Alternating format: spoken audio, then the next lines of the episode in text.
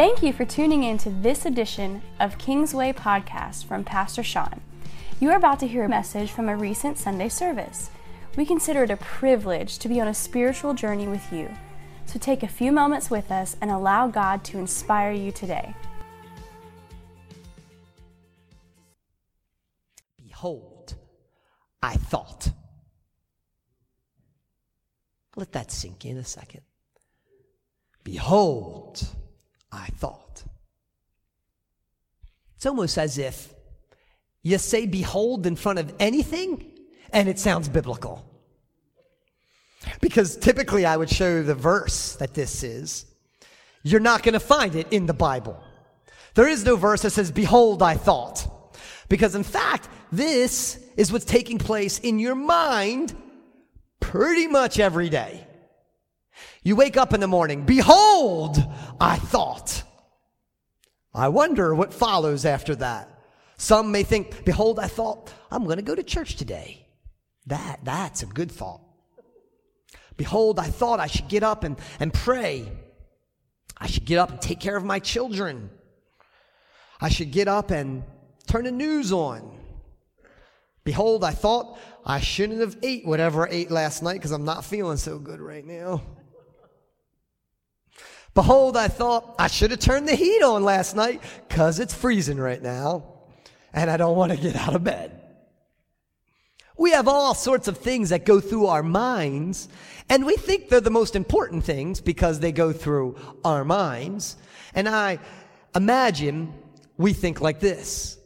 Everything we think is something important, something, something that we need to dwell on, something we need to act on because, of course, we thought it.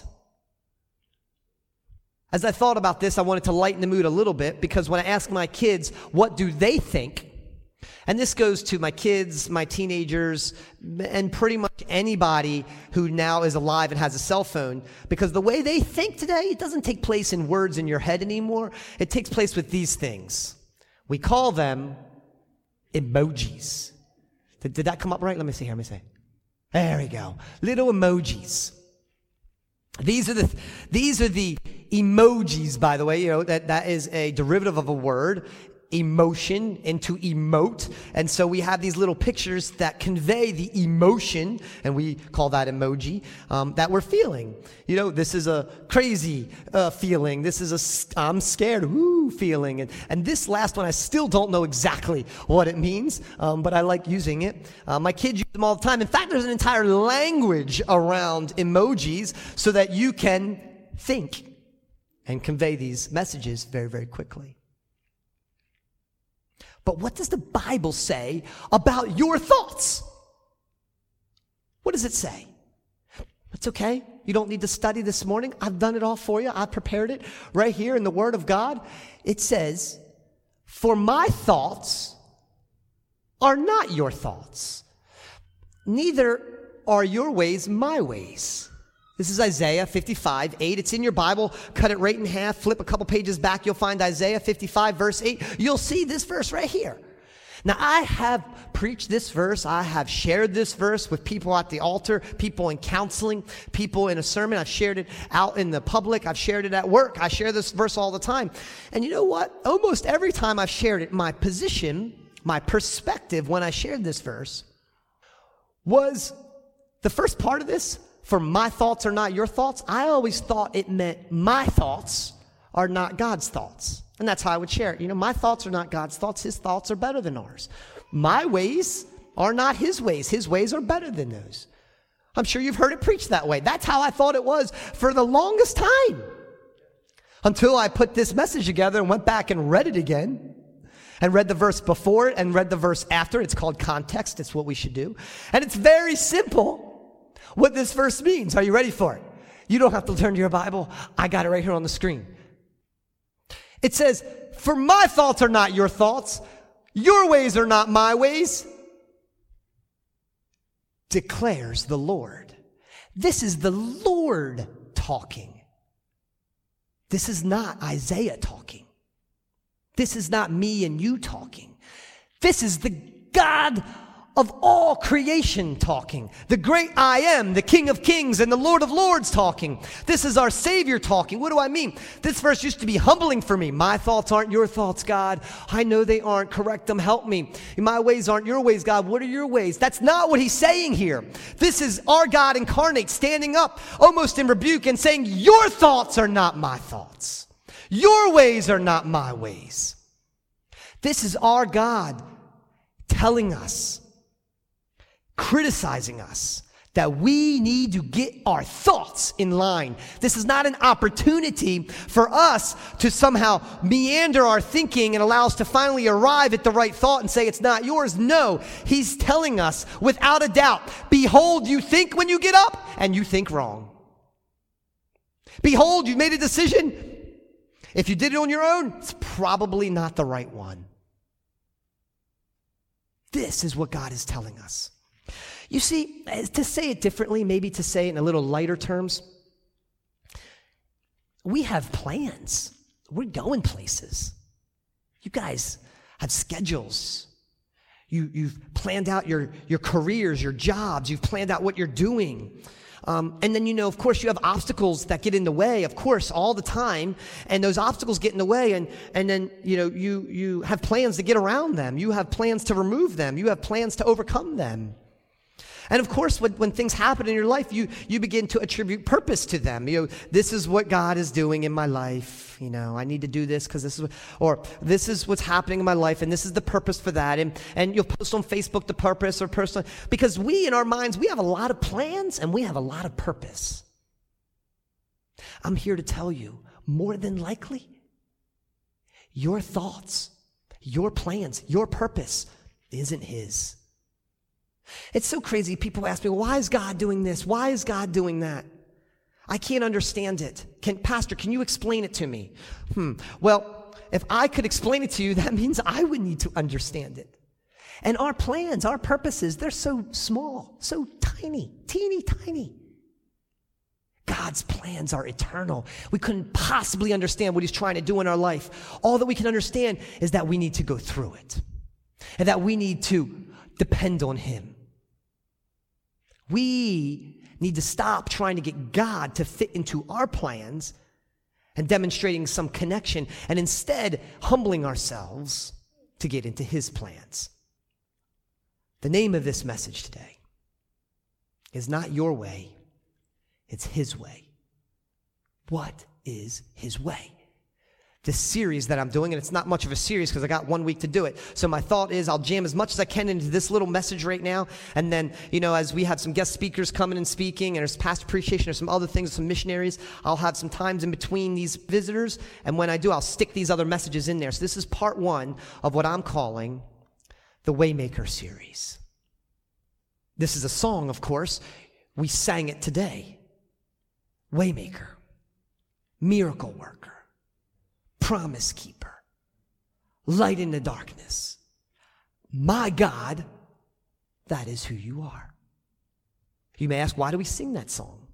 Why do we sing that song so many times? Why do we repeat the same thing over and over and over again? You, may say all these things. I ask myself the same questions. You know, I thought of something today more than any other day when I was singing that song in light of this message that we're about to share. I'm singing that song over here and I'm thinking about it. And I'm thinking, you know, I'm a Pentecostal. Some of you know what that means, some of you don't. It's okay. It doesn't really matter. But as a Pentecostal, I've studied the Pentecostal roots. I've studied the revivals that have changed the world we know. Revivals like Azusa Street. Revivals like Pensacola, Florida. Revivals like the one that took place right here. Revivals like the one at Rock Church. There's revivals all around Baltimore that have taken place. And in all these revivals, you can go back and you can think and you can even read the word and you can go back and you can study and you think of all of these amazing songs that came out of these revivals. Some are in our very hymn book that we sing today. And many of us feel very precious about these songs. They're anointed songs. And I love singing those songs and reminding myself about the revivals of the past. But as I was singing that song today, remember, for every revival of the future that comes, there will be a song. And we can either get on part of what God is doing in this world today and be a part of the next revival and stop thinking about the previous one. I want to see what God's about to do. And I tell you, when God's about to do something, He brings up a new season, a new song. And I'm telling you, this song, this one right here, Waymaker, is one of those songs that God is using. One quick type on the internet, Google, type in Waymaker, you'll see who eventually came up with this song. You'll see people singing this song, and you'll starting to see churches all over. I typed it in because I was looking for this picture, and I found three churches all starting series on the Waymaker. I didn't talk to them. They didn't talk to me. We, we, didn't, we don't collaborate on this stuff. We were in our office the last four weeks figuring out how we're going to do it. Something is happening with the Waymaker. It's a song about miracles. How many of you understand that God does miracles today? Only, okay, there we go. Come on. Amber told you a whole dozen of his promises. How many of you believe that God's a promise keeper? Amen? Hey, let me put those hands down. Let's try this. How many of you have seen a miracle in your lifetime? Raise your hand. That's the same group of hands. Now explain that to me. So you tell me you don't just need to read the Bible and say he's a miracle worker? God done you one better. He said, ah, I'm not going to leave you with just the Bible. I'll do a miracle in your own life. How about this? How many of you have witnessed God keeping a promise in your life? Almost the same hands. Again, the same God from this Bible 2,000 years ago and longer kept all these promises, and he said, That's not enough. I'm still going to do it in your life today. This is the God we serve miracle worker, promise keeper, way maker. I read this devotion a, little while back. It's just a few words. I want to share it with you. It's from Crosswalk. If you don't have a place to get devotions, find one. He will make a way where there seems to be no way. In the toughest of situations, this seems to be God's specialty. Aren't you excited that God's specialty is to make a way when there seems to be no way? God has figured it all out. He is literally working on your behalf when you can't see it, when you can't feel it. He has a plan and a purpose. He has a plan and a purpose in whatever we walk through. He can cut a clear path through anything. These words were penned years before this song was ever written. And in seemingly hopeless situations where we can't see any way out, God's power has the opportunity to shine the greatest. It is in those times we come to find an end of ourselves. We know we can't do it. We know we can't depend on ourselves. We know we can't depend on any one thing. We know we can't depend on any one person. It needs to be a miracle. We are reminded we are totally and completely reliant on Him. I know right now, and I don't want to call too many of you out, but I know right now I can point to you there, and I can point to you there, and I can point to you there, and I can point to you there, I can point to you there, and I, I can remember your stories. When you said, I have no way out, God must do something, God did something, and you found a way out. Somebody believes it. He can make a way through the wilderness and called streams to rise up. He can split the sea. He can move the mountains. He can walk us on dry ground. He can conquer the giant. He can close the mouth of the lions. Close your eyes.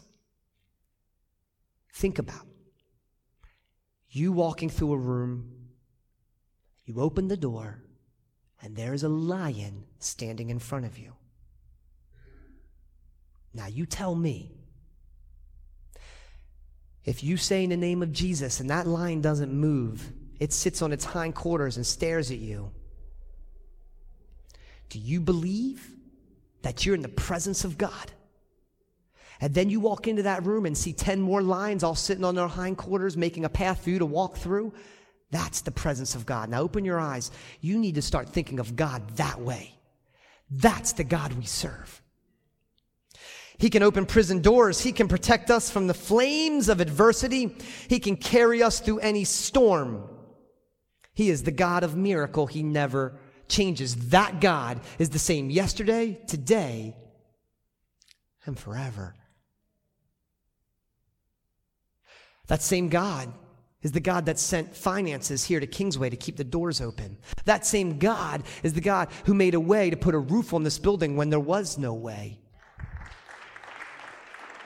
That same God raised up unlikely leaders to lead the church as you see it right now. That same God allows these doors, these speakers, these lights to be on so that your children, your grandchildren, your brothers, your sisters, your parents, your grandparents can hear the word of God. Those ways are still happening even right now, this moment. On Monday nights, our biggest small group is happening where people hear the word of God with our men's basketball. On Tuesday nights, people who are suffering from life addictions come to Kingsway to hear what God can do for them. Wednesday nights, we have our ladies' Bible study. Ladies, mothers, single people, married people, couples figure out how can they be more of a woman of God. God is doing something in this place. I haven't even gotten started. Can you handle this? I really I haven't. I got I got to get into the point because there's a major point here.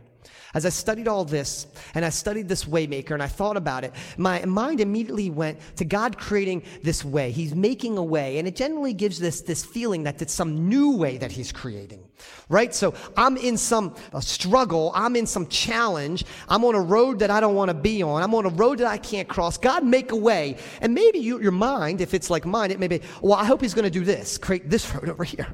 I'd rather be on this road. Now I'm on this road. This is the tough one. He's going to make a way over here. You know, I'm on a mountain. He's going to send me around the mountain. I'm in a river. He's going to put me on a bridge over a river. You know, we constantly think of these new ways. And sometimes God does that. Sometimes He creates new ways, makes new ways in your life. But when I look at Scripture, when I look at what we mean by waymaker, it illuminates something totally new, something totally fresh, because what I see in scripture is not just another way, but the strength to go through the path you're on. He's creating a way. He's creating a way through whatever you're going through. I asked you to close your eyes earlier. No longer you can look at the screen. What if you were facing that lion right there? This is the book of Daniel. And he faced that lion with lions all around. Imagine the presence of God when that lion did not eat him. The book of Daniel. And I picked the book of Daniel and I picked a few others that you know really well because I don't have a lot of time, so I'm going to try to do it as fast as I can. The book of Daniel is about a man who was honoring God. Is a man who was after, he wanted to, to honor God in all that he could do. And he became friends with the king. And he would honor God through serving the king. And the people around Daniel didn't like Daniel getting so close to the king, so they wanted to get Daniel out of there. So behind Daniel's back, they made a law with the king, or they convinced the king to make a law to not be able to pray. The Bible then says this when Daniel learned about the law that was signed, he went home, knelt down as usual in his upstairs room with his windows open towards Jerusalem. He prayed three times a day, just as he's always done, giving thanks to God. The officials found him. How many of us get interrupted in our prayers for the silliest reasons. Our phone's ringing. It's a little too cold, a little too hot. My feet itch, getting tired. My show's starting at 10:30. I'm hungry. My kids are alone. No one's watching. I mean, all, all sorts of reasons. How many of us revolve our day around our prayer versus the other way around? Daniel knew this was against the law, and yet he still prayed.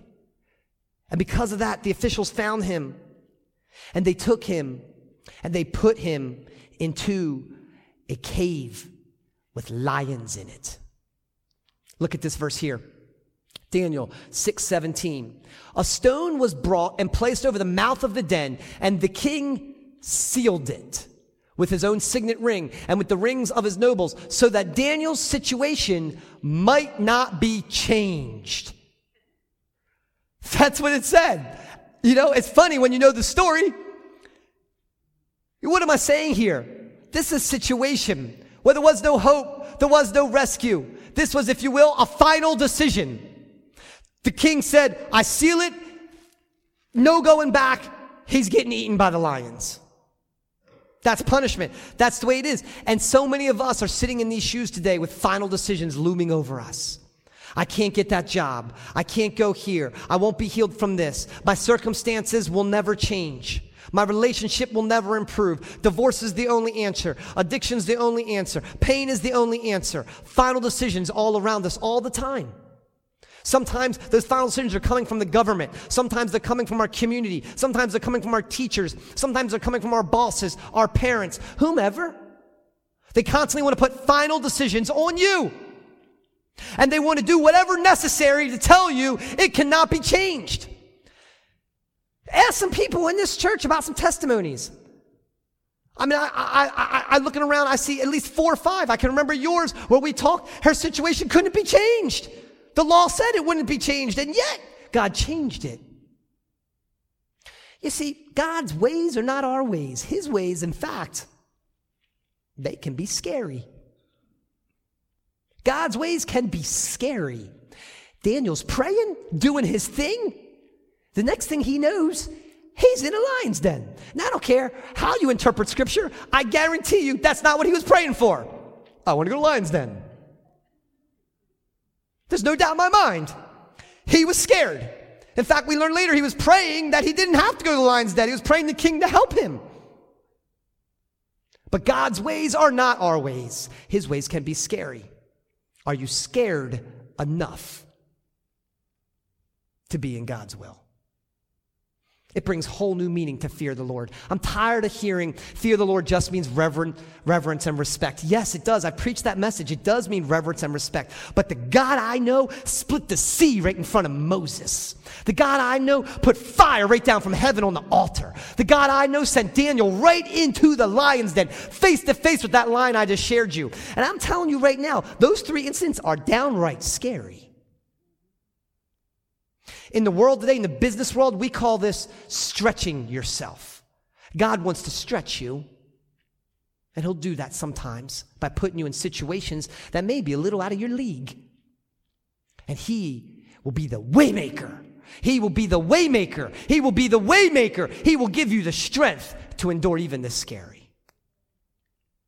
Can you handle this? There's a secret here. There's a secret in this scripture, and I should just skip over it for the interest of time, but I'm not. I'm going to share it with you here. It's a cautionary tale. Daniel 6:14. You see, if you want to be in God's will, if you want to follow his ways, look at what I'm hearing here. In verse 14 it says this, Hearing this, the king was deeply troubled. This is when the king found out that Daniel was praying and that he now had to follow the law and he now, the king, had to put Daniel into the lion's den. So the king said he was deeply troubled and he tried to think of a way to save Daniel. He spent the rest of the day looking for a way to get Daniel out of this predicament. You see, there was, there was this light. There was this light in the door that Daniel was hoping for. You know, well, I won't bow to the government. I'll continue to pray. I'll honor God. And I know the king, the king will defend me. Even the king thought it. It's in the word. The king's like, I'll, def- I'll find a way to get him out of this. They had a tight relationship. It's like knowing the pastor or a leader or somebody important. He'll get me out of it. He'll pray the prayer, right? He'll sprinkle the, the water. He'll take me in confession. He'll do whatever he's got to do to get me out of the situation. Our ways are not his ways. He may have hoped others would come and help you, help him. He may have hoped others would come to rescue him. But some things, church, listen to me. Some things are out of the hands of men. And if they're out of the hands of men, then whose hand are they in? And if they're in God's hand, then you better be ready for Him to do it His way. And it may be a little scary. We got time for another one? Okay. I got another story you may know. How about this one? The unlikely hero. This is the story of David. I can't say the book of David because there is no book called David. It's actually in Samuel. Um, David's story is written in Samuel, another king. David was the little guy, you know, the man after God's own heart, the little shepherd boy, you know, the guy who referenced the lions and the tigers and the bears. That guy, that's, that's David. He's a little guy, probably about my size. David was out tending his sheep for the king. He had brothers, lots of them big, strong, strapping brothers, all groomed to be in royalty. He was friends with the king, king, who himself was a warrior. Resources, power, strength, wisdom, fame, all these things. The Israelites were doing quite well before the Philistines came to attack them, and they led with this man. Well, maybe not really a man. The Bible calls him a giant. I mean, here, let me see here. Yep, yep, here it is. So in your, it's in your Bible too. You're welcome to open it up. It's 1 Samuel chapter 17. It describes this man. So I have one of these ones that translates it into English language in English measurements. And so it says, you know, he's anywhere between seven and nine feet tall. That's a big man by any standards. Some would call him a giant. In fact, it says, and this is a whole message I can't wait to preach. I'm not going to do it now, but it says, he wore a bronze helmet, a bronze coat of mail, and it weighed 125 pounds. Now, when you read in the King James Version, you see 5,000 shekels. You read it in another version, you'll see something else. But this one actually did the math for me. It's 125 pounds. Why did it talk about 125 pounds? Well, because most of you men don't weigh 125 pounds. Me being a smaller guy had been 125 pounds before. It tells me something very interesting. He's wearing armor that probably weighed as much as David. And David comes by and he hears this guy screaming and yelling and defying God over and over and over. Defying God, defying God, defying God, defying God, talking terrible about our God. And nobody would stand up and fight him. 40 days went by and nobody would stand up. Here comes David. He comes to see what's going on with his brothers. And he says these words. He says to Saul the king, Let no one lose heart. Stop worrying on account of this Philistine. Your servant, me, David, I'll go out. I'll take care of him. This is a different type of waymaking. David may have a little fear inside, but he's not showing it. I mean, this was a scary situation, no doubt, but that's not what he was feeling here. That's not what he was emoting here. You see, this was impossible. Saul was one of the greatest warriors at that time in the Israel camp, and he wouldn't even go out and fight this Philistine. This Philistine's been training for war his whole life. You know, imagine like one of those ones from Sparta, Spartan, right? I mean, he's just going to kill anything in his sight, and that's what he was doing. This was impossible. Impossible. Impossible wasn't a word that was in David's dictionary because he knew with God, nothing is impossible. So he said these words. He says, It's time to do something. What emoji would you use for God's ways here? I'm going to use this one. This is, I imagine, the face that David was using when he had this conversation. I'm not exactly sure what this emoji means. I'm going to call it the determined emoji. This is the emoji when you know you're faced with something that's very difficult, almost impossible, and God is about to make a way in your life. This is the face you should be using. God provides, when He provides a way, He provides the motivation, He provides the determination. Something inside of you will get going when He makes the way. How about you? How about you? You've ever used this face? I'm not talking about on the phone. I mean in your real in your real emotion. You ever use this face? You ever get inside of you so excited about what God's going to do, you know nothing can stop you? Do you know today what God created you to do? You're all sitting here. What has God created you to do? Because I tell you, that is our passion and our mission here at Kingsway to connect people with godly people and to connect people with godly purpose, to understand what you are born to do. Because when you know what you are born to do, this face is inevitable. Bring it, Satan. You want to send me down a terrible stomach illness so I can't go to church? We'll send a bishop in and four people get saved. Bring it. You want to tell me that I'm not ready, I'm not worthy, I'm not able to do the sermon next week? I'm going to put together a Waymaker series and we're going to begin to do something, Lord, that you've been wanting to do for a long time here at Kingsway, and this is just the beginning. Bring it. That's what this face means. Before you get too excited, though, it's a cautionary tale. You see, because if this was easy, everybody would do it.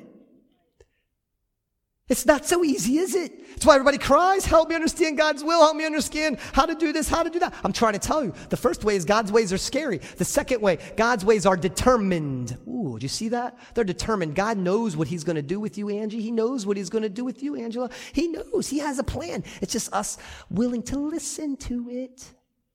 But what else are we listening to? Amber got up here and talked about distractions, cautionary tale. Go back a few verses in 1 Samuel and look what you see. Caution.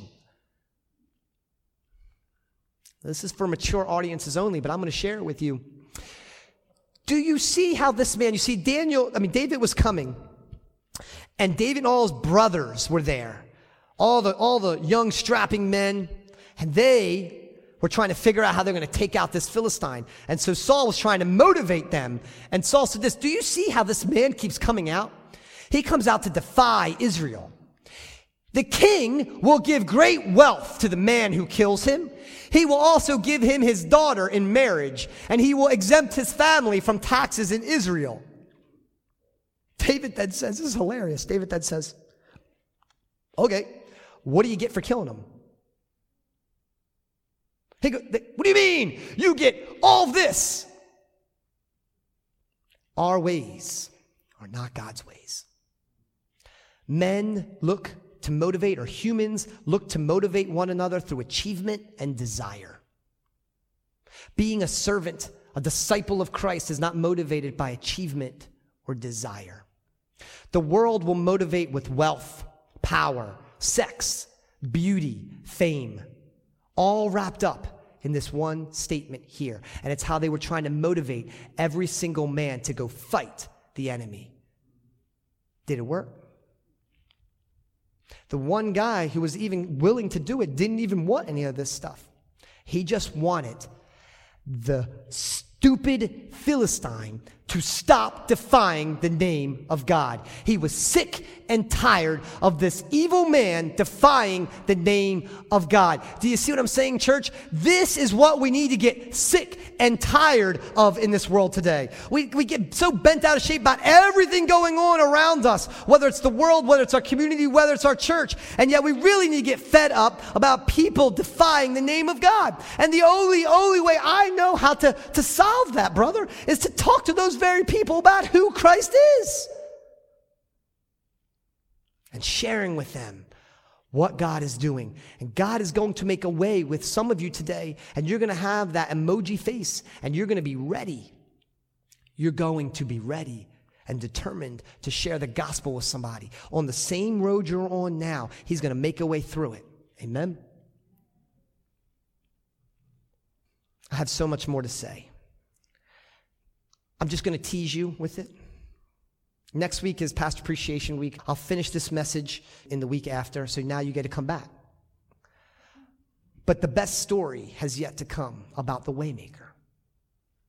The God we serve makes a way in front of lions. The God we serve makes a way in front of giants.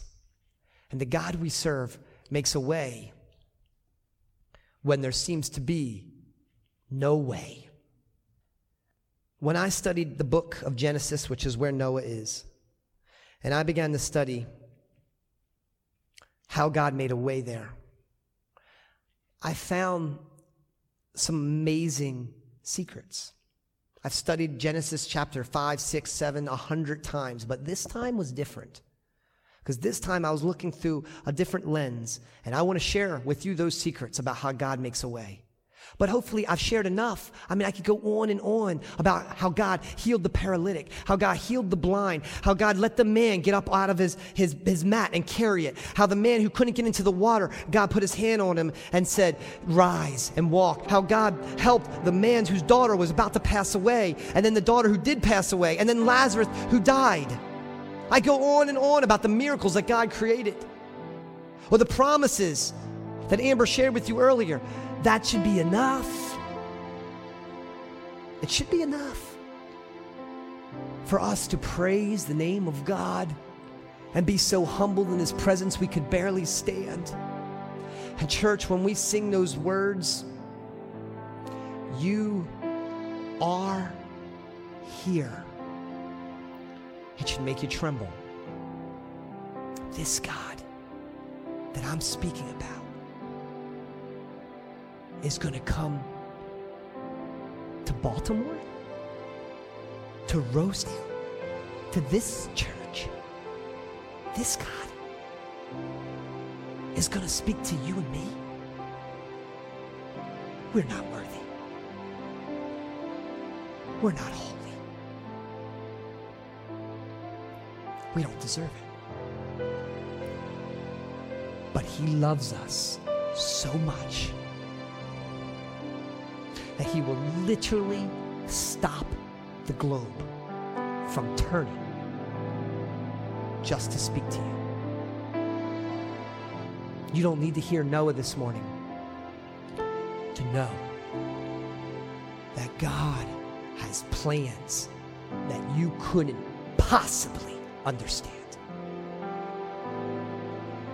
But that you play an incredibly vital role. Who will hear it? Who will be scared enough, determined enough, and crazy enough to follow it this morning? We at Kingsway hope you enjoyed this message from Pastor Sean. It was not by chance you listened to it. God is speaking to you. Visit kingswaycc.org to find the podcast from Pastor Sean. We pray today that this somehow inspired you to draw closer to God and to connect with His people, His purpose, and His power. God bless you.